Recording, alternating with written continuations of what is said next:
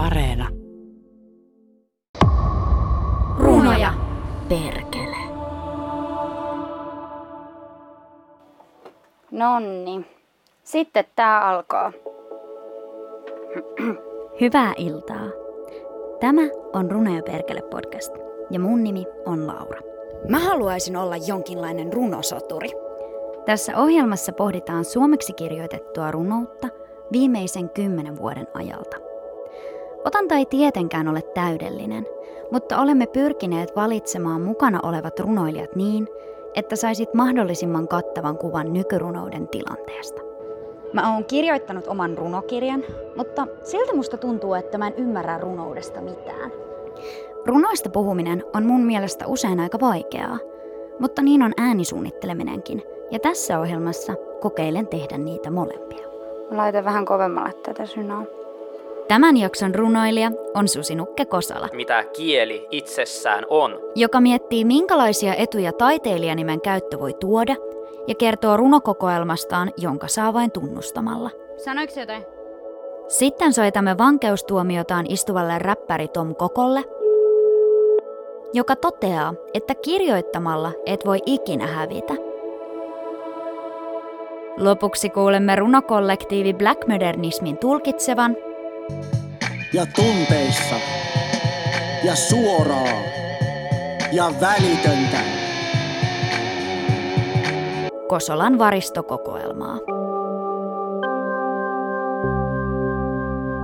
Toinen luku.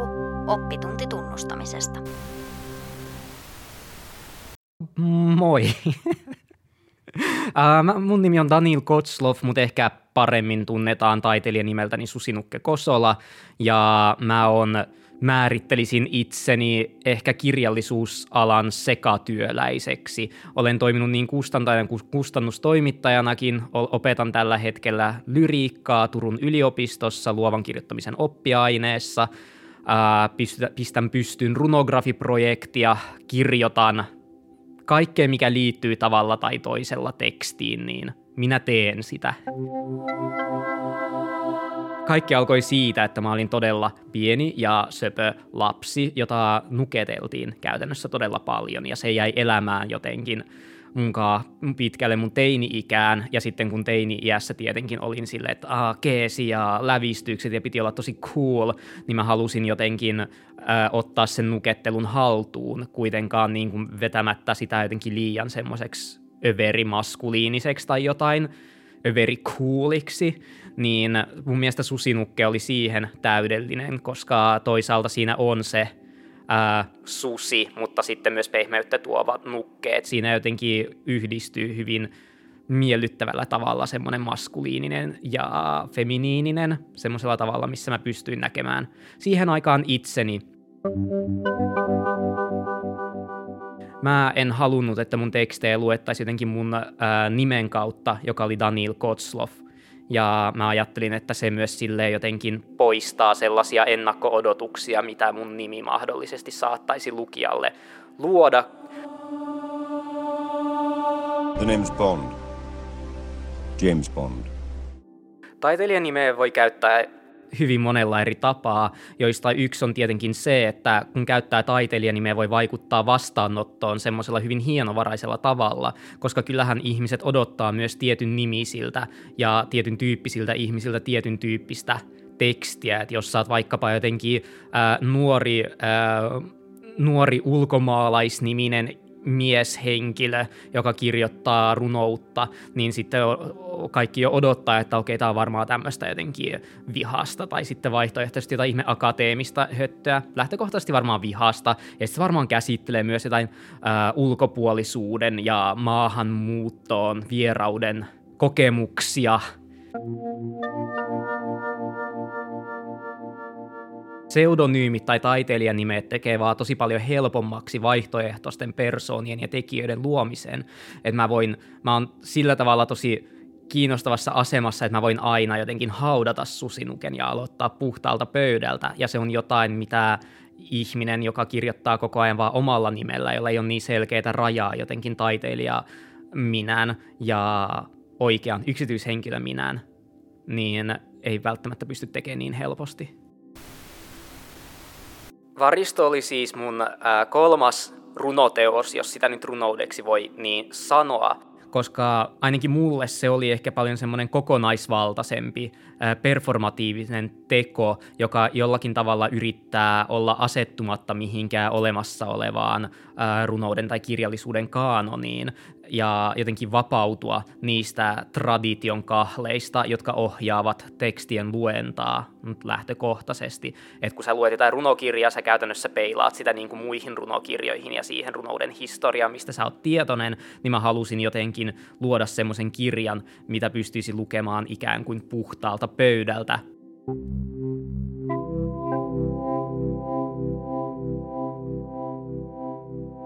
Varisto on teos, jota ei voi ostaa, mutta sen voi saada omakseen tunnustamalla Kosolalle jotakin elämästään.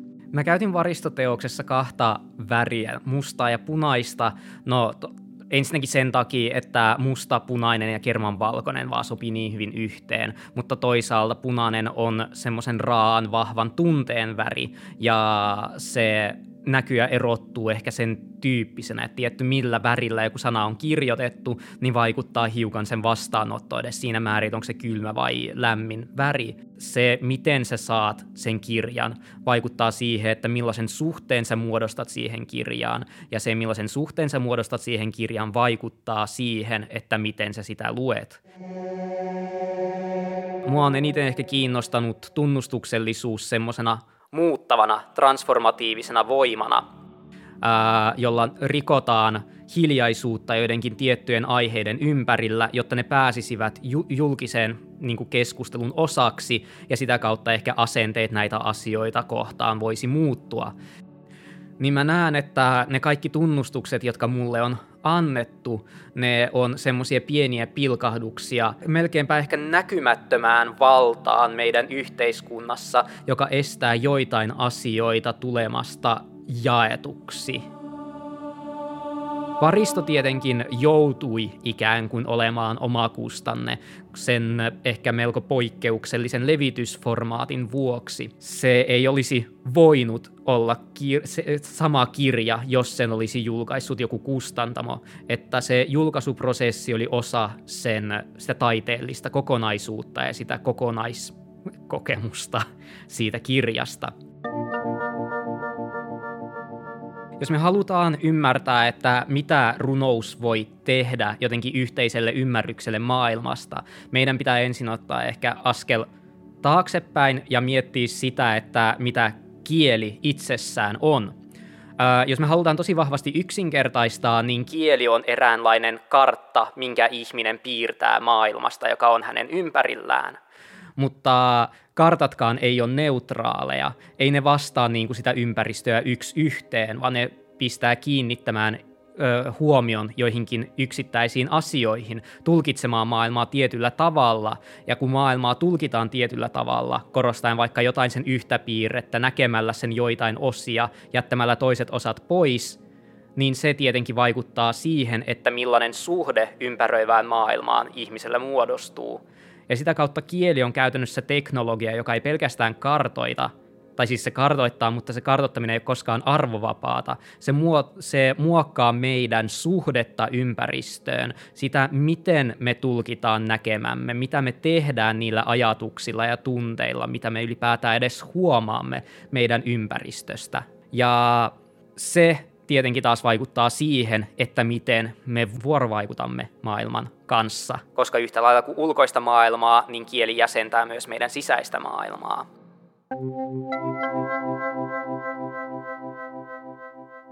Olette soittaneet yksityishenkilöiden tunnustuspuhelimeen. Valitkaa sopivin vaihtoehto seuraavista. 1. Narmutit jonkun autoa parkkihallissa vahingossa. 2. Punnitsit tahallasi suomalaisia tomaatteja ulkomaisten tomaattien hinnalla. 3. Istuessasi Kajaanin pääkirjaston lehtisalissa sinulle soitettiin tuntemattomasta numerosta ja sanottiin, että mikäli et osallistu kavallukseen sinun kissasi kidnapataan. Eikä sinulla ollut muuta mahdollisuutta kuin totella, mutta teit kaiken kissasi takia. Siinä tapauksessa painakaa 32557146 ja yhdistämme suoraan nykyrunoilija Susinukke Kosolalle. Kuuntelet Ylen erikoisohjelmaa runoudesta.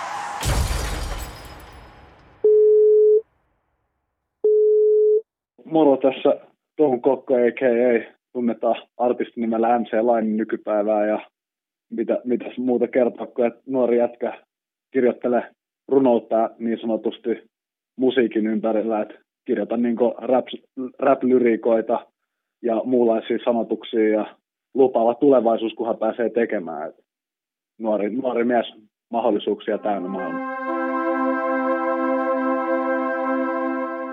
Muistan, muistan kyllä hyvin, että kun mä oon rap, rap-sanotuksia kirjoitellut ala-asteella jo, niin sitten tota, yrittänyt pyytää, että saisiko esittää niitä musiikkiluokista tolleen, niin sanottiin aina, että ei, ei rap, rappi on niin ns. Niin paha, paha, pahettain silleen, että ei koskaan niin annettu hyväksyntää koulussa silloin mun nuoruudessa ainakaan. No kirjoittaminen on mulle elämä yksinkertaisesti.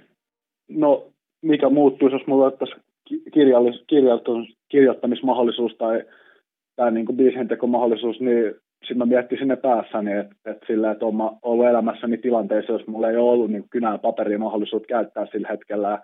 Sitten mä oon niin etsinyt riimipareja, sitten mä oon miettinyt niin päässäni juttuja, lähtenyt rakentaa ja sitten aina kymmenen kertaa, kun käyt yhden riimiparin läpi, sä muistat sen ulkoa, sä menet seuraava, yhtäkkiä sä muistaa ulkoa niin minuutin pitkän niin riimipari verseen niin rap-sanotuksia ja sitten sulla on valmis biisi ja kun saat kynää paperin, niin sä kirjoitat ne paperille.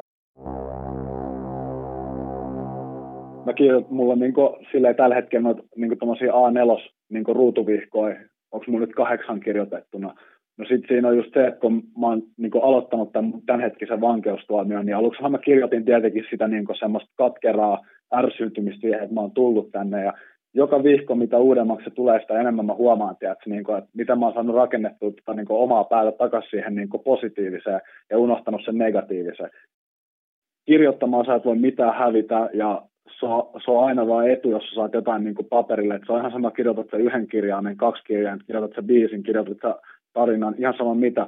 Mutta kunhan loppupeleissä se, kun sä kirjoitat sen rehellisesti sen paperille, sä pystyt katsoa sitä paperia myöhemmin ja hyväksyä se itse, niin jossain vaiheessa huomaat sen, niin kuin, kuinka paljon se niin kuin, vie sulta tavallaan sitä turhaa stressiä, turhaa niin kuin, semmoista murehtimista ja muuta pois, koska se, mikä on sun mielessä, niin se pysyy siellä, mutta niin pitkään kun sä et päästä sitä pois sieltä, niin sä oot sen kanssa, että mitä kaikkea tässä on tapahtunut. Sitten sä voit huomaa, että okei, nyt mä lisään tuohon tämän päivän fiilikset ja katsotaan, mitä se muuttaa tätä tarinaa.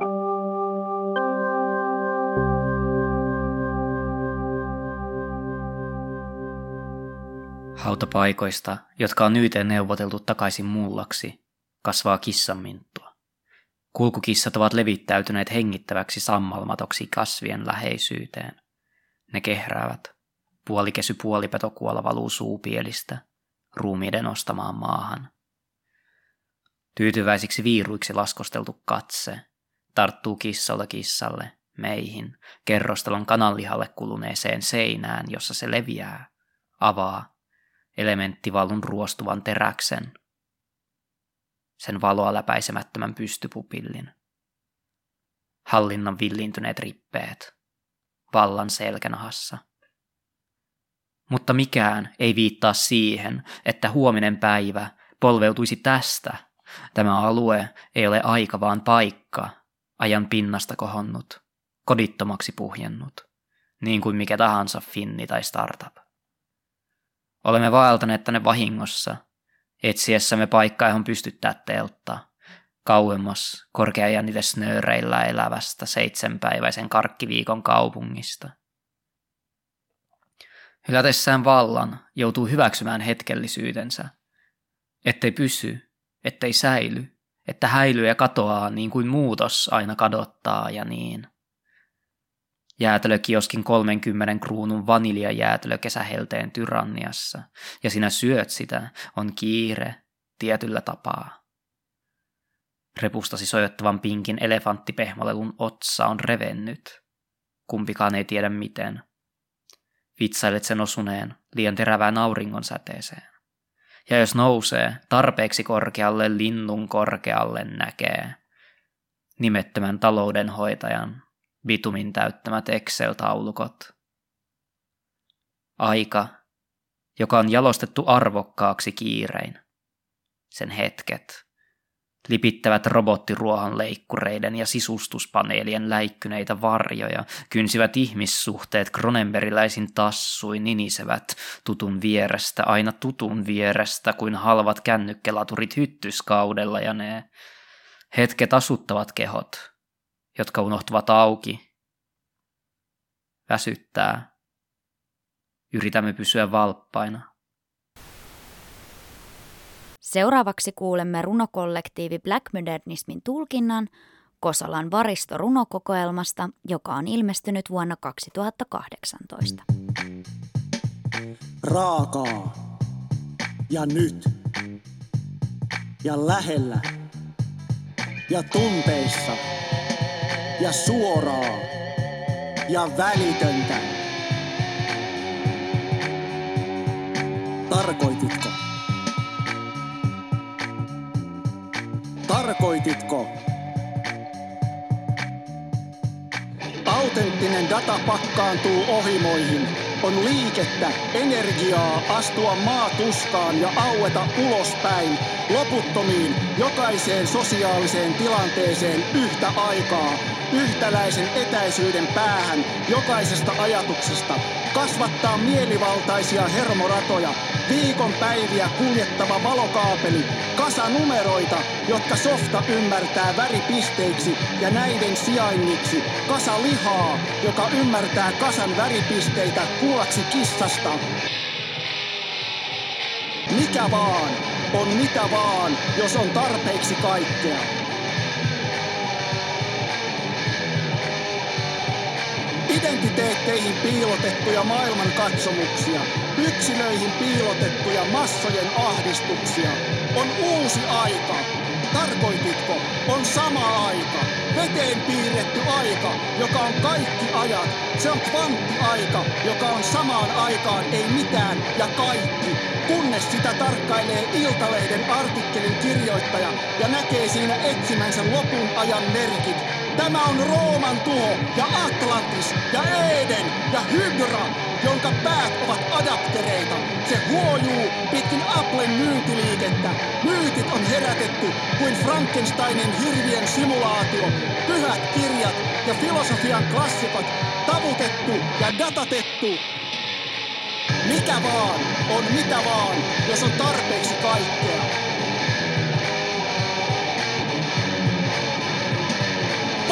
Vallankumous myy pinssejä, vappumarssi piknikillä ja anarkisti mainostaa Hesen vegaanitortilloja sosiaalisessa mediassa. Underground, joka vaalii mainstreamia, koska on riippuvainen mainstreamista. Antifasisti, joka pelkää fasismin katoamista, koska samalla kadottaisi identiteettinsä. Lupaus paremmasta huomisesta, loputon, loputon, loputon lisäselvityspyyntö, jota kaikki täyttävät uusi aika!